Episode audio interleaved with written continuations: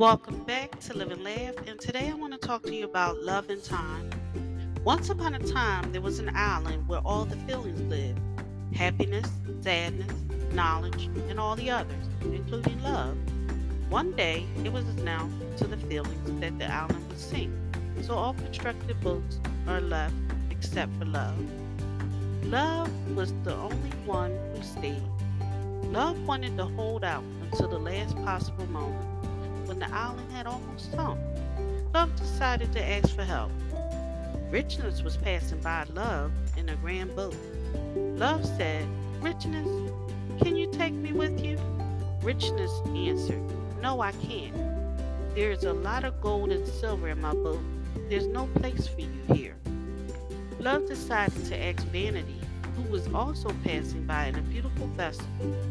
Vanity, please help me. I can't help you, love.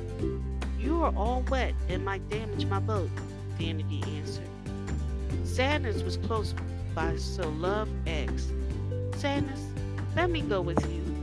Oh, love, I am so sad that I need to be by myself. Happiness passed by Love, too. But she was so happy that she did not even hear when Love called her.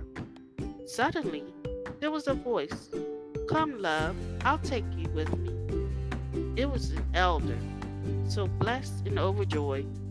Love even forgot to ask Elder where they were going. When they arrived at dry land, the elder went out of her way, realizing how much was owed the elder. Love asked Knowledge, another elder, who helped me.